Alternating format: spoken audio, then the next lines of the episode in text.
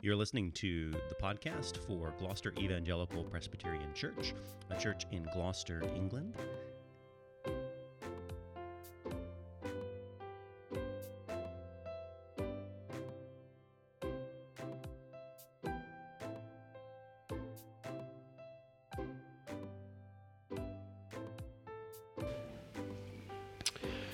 Well, we come uh, back to uh, Paul's letter to the Galatians uh, with Galatians chapter 2, the first 10 verses, which are printed in your service sheets there. As we look at this this evening, uh, just to remind us of the context of this, Paul the Apostle is writing to these churches in Galatia, which is modern day Turkey, and he is reminding the people there about what the gospel is. That is, this message that is from God not from Paul's imagination, that it is not from man, but from God. And this very God of the universe has commissioned Paul to bring this message to them. And Paul is, is reminding these people that he does not need the approval of other churches to speak this message, particularly the Jerusalem church. But that what we see here, Paul uh, is preaching the same gospel that Peter is preaching in Jerusalem. And so, as we look at this this evening, we'll see the ways in which Paul is seeking to explain and defend the gospel from various perversions that are popping up. So, hear these words from Paul's letter to the Galatians, starting in verse 1.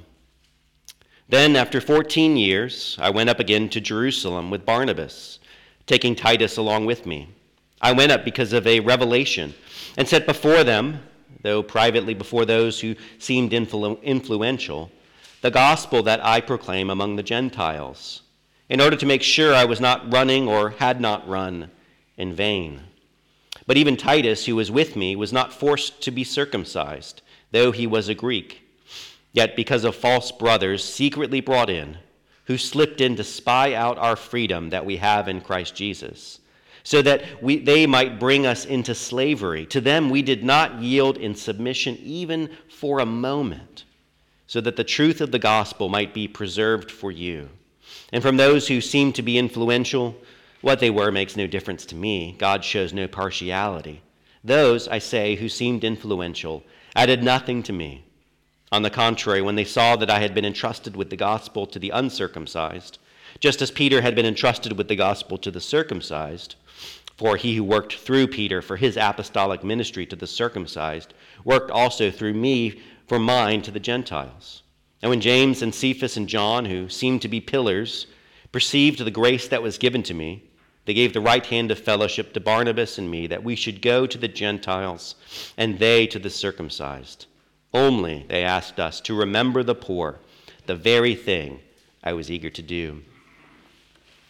So we come this evening to Galatians, and it's certainly one of Paul's uh, angriest letters especially in a contrast when we've looked at the letter to the Ephesians, which when it overflows in love, as Paul details the way in which the triune God is in sal- working out salvation for the Ephesians and indeed all of us.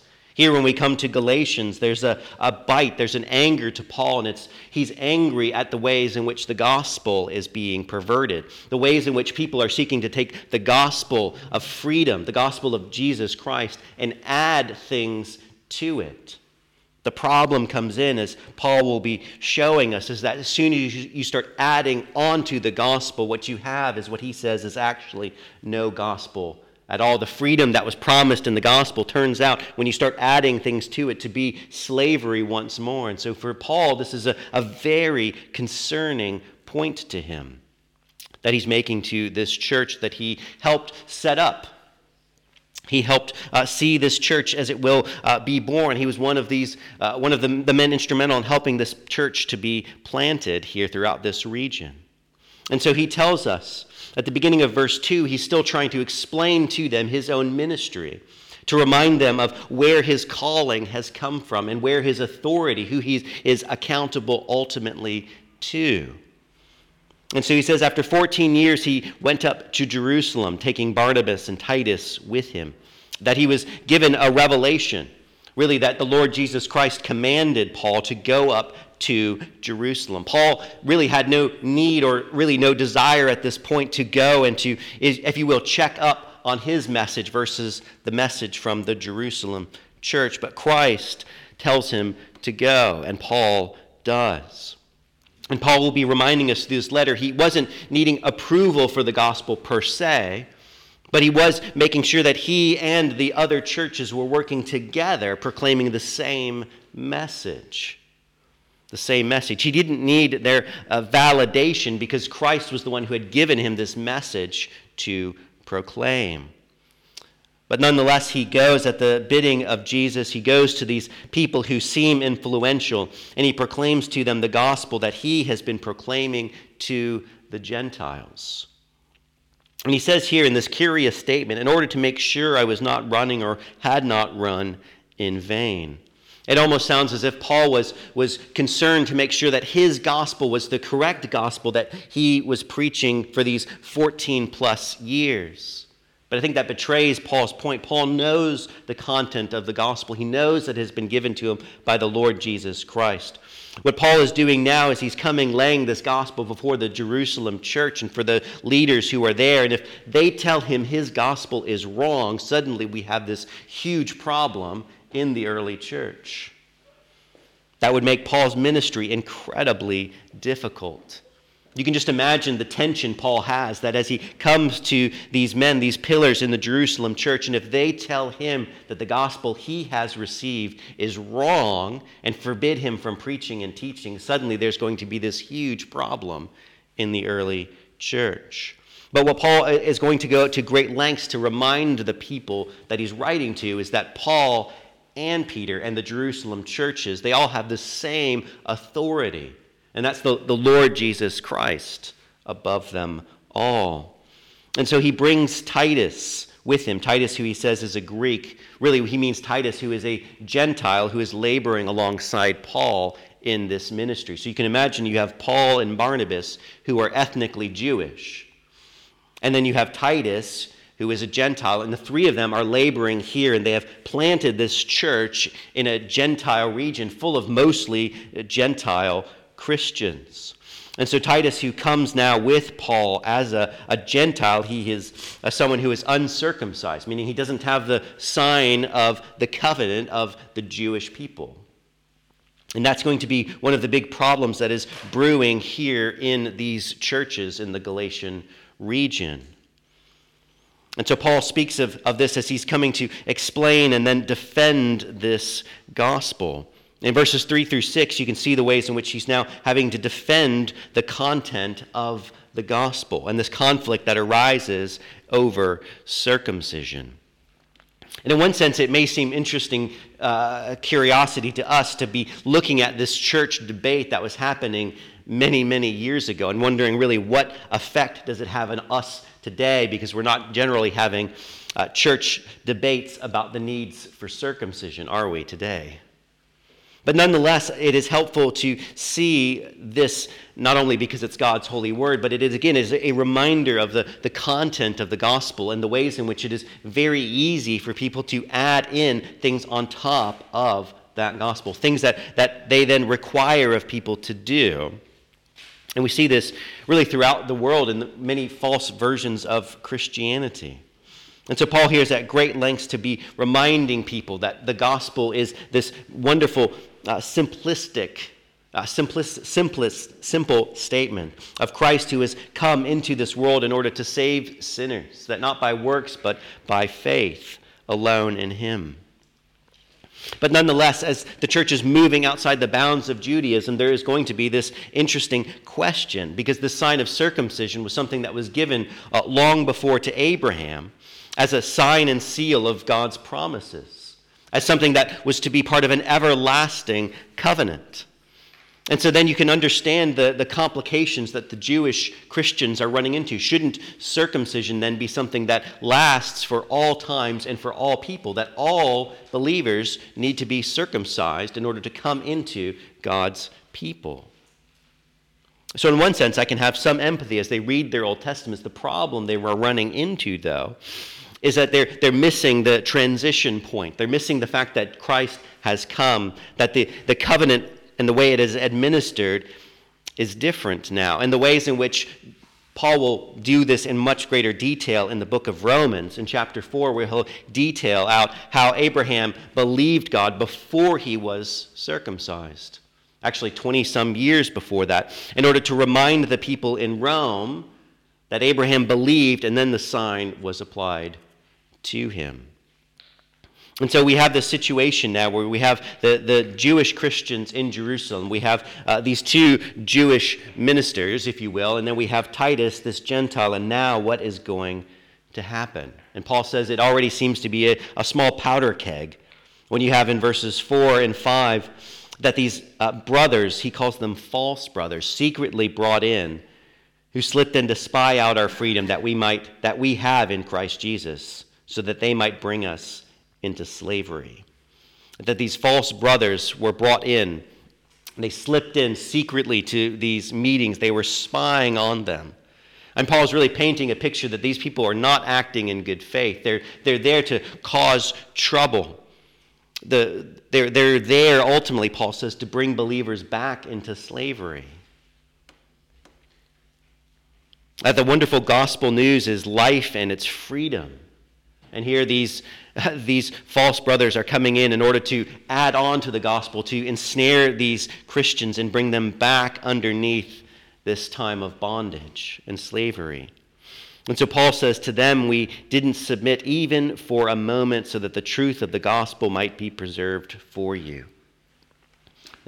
Especially in the church, there are many good times where uh, there are many times in, in which we, we learn to bear with one another. We learn to bear one another's burdens. We learn to even disagree about theological points. But Paul says there comes a moment when there is something that is of such importance that you cannot and you must not ever depart from it before you, for you would be departing from the very gospel, the very faith that we proclaim, that you would be moving from a gospel to something that is no longer the gospel, meaning something that cannot ultimately then save. That's why it's so important to Paul that we get the gospel right, because it is only the gospel that saves. And so that's why Paul says, not even for a moment did we yield to them. There was no ground to be given, there was no compromise that could be had. And so Paul says, we persevered. But it's interesting to note as he's writing this letter, as he is, he, he, is angry and he is concerned over this church and these false teachers, but he says, We preserved for you, for you Galatian Christians. We preserved, we fought the hard fight, we said the hard words in order that we might stand firm on this gospel truth. And so Paul then says, those who were influential, and again, he adds this small notation here in the uh, uh, parentheses and as an aside that it really doesn't make any difference to him. It's kind of funny to hear that, yes, they are influential, but it doesn't make any difference to me. God shows no partiality. But he, he lays before them the gospel. He has Titus there as an example. And what do these men do in the Jerusalem church? On the contrary, Unlike these false brothers who wanted to pervert the gospel, what actually happens with the Jerusalem church is that they see that Paul was entrusted with the gospel. Paul was entrusted with the gospel to the uncircumcised, just as Peter had been entrusted with the gospel to the circumcised. They, they recognize the same content, they recognize the same author, they recognize the same authority that Paul is under. And they rejoice that the Lord Jesus has called Paul to send him to the Gentiles, just as the Lord Jesus had called Peter and those in the Jerusalem church to send them uh, to the Jews. And we see the ways in which this works through the book of Acts, where Peter is preaching and proclaiming. In the first half of the book of Acts is all about how the church is growing in Jerusalem and Judea. And the second half of the book of Acts really takes off with Paul, the apostle to the Gentiles, going out to the Gentile world. And Paul here reminds them that there is not only agreement between Peter and Paul, but also that uh, for those who, for he who worked, meaning Jesus who worked to commission Peter for his task, is the same one who has commissioned Paul for his task. So they're preaching and proclaiming the same thing, and they're both sent by the same person.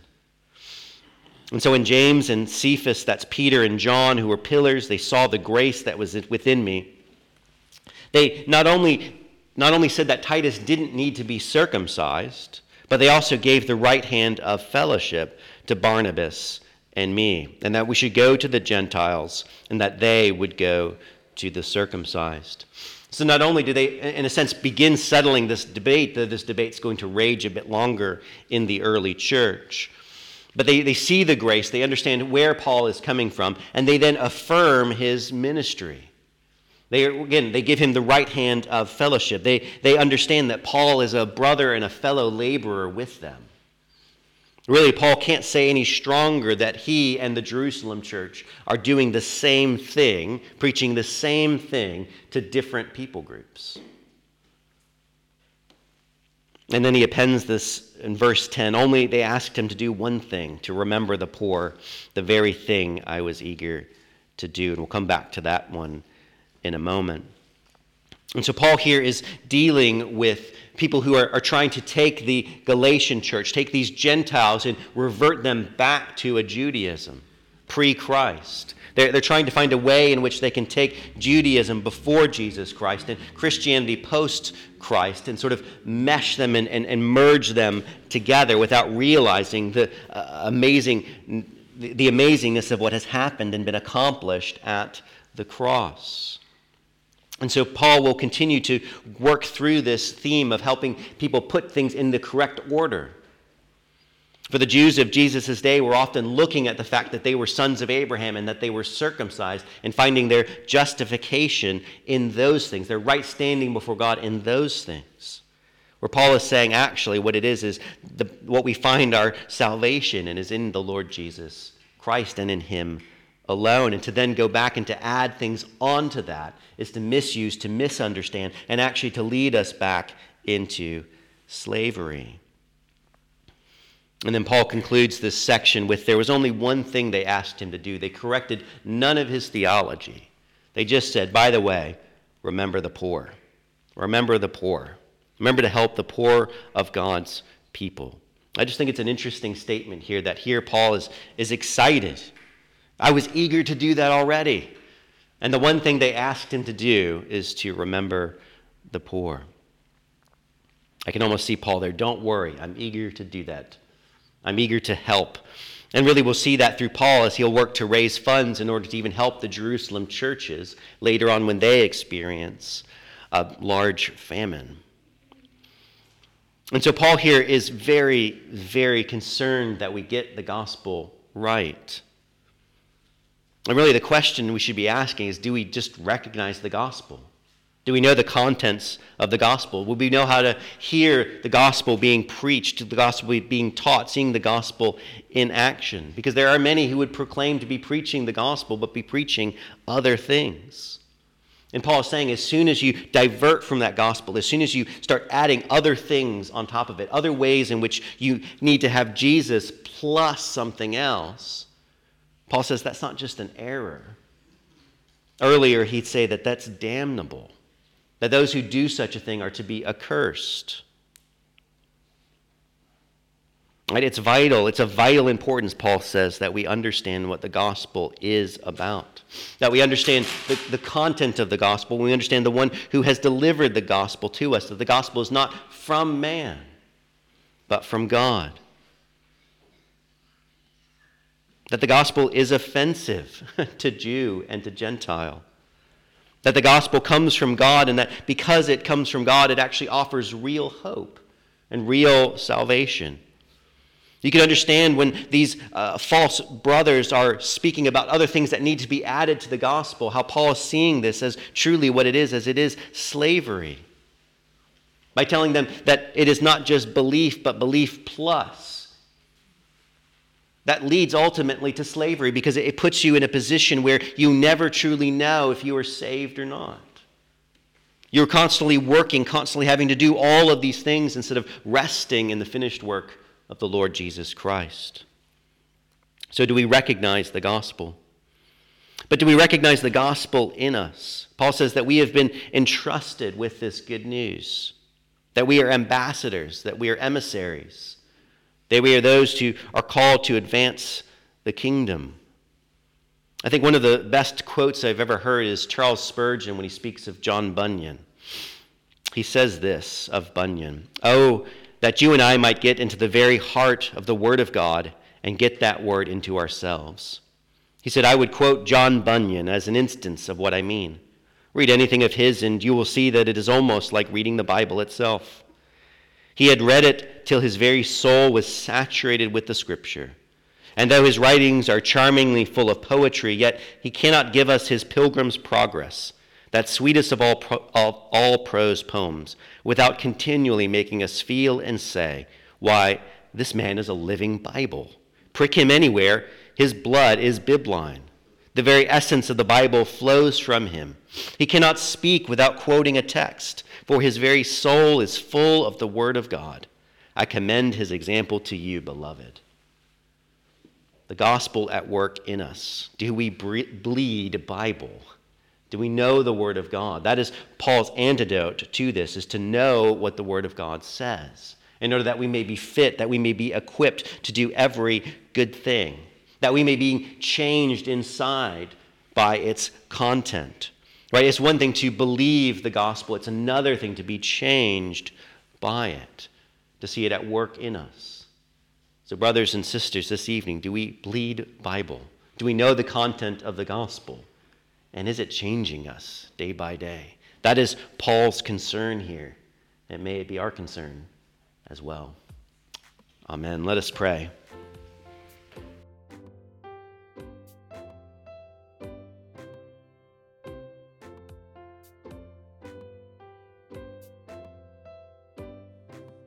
You've been listening to the Sermon Podcast for Gloucester Evangelical Presbyterian Church. You can find us out online at gloucesterpres, that's P R E S dot co dot UK for more. Thank you.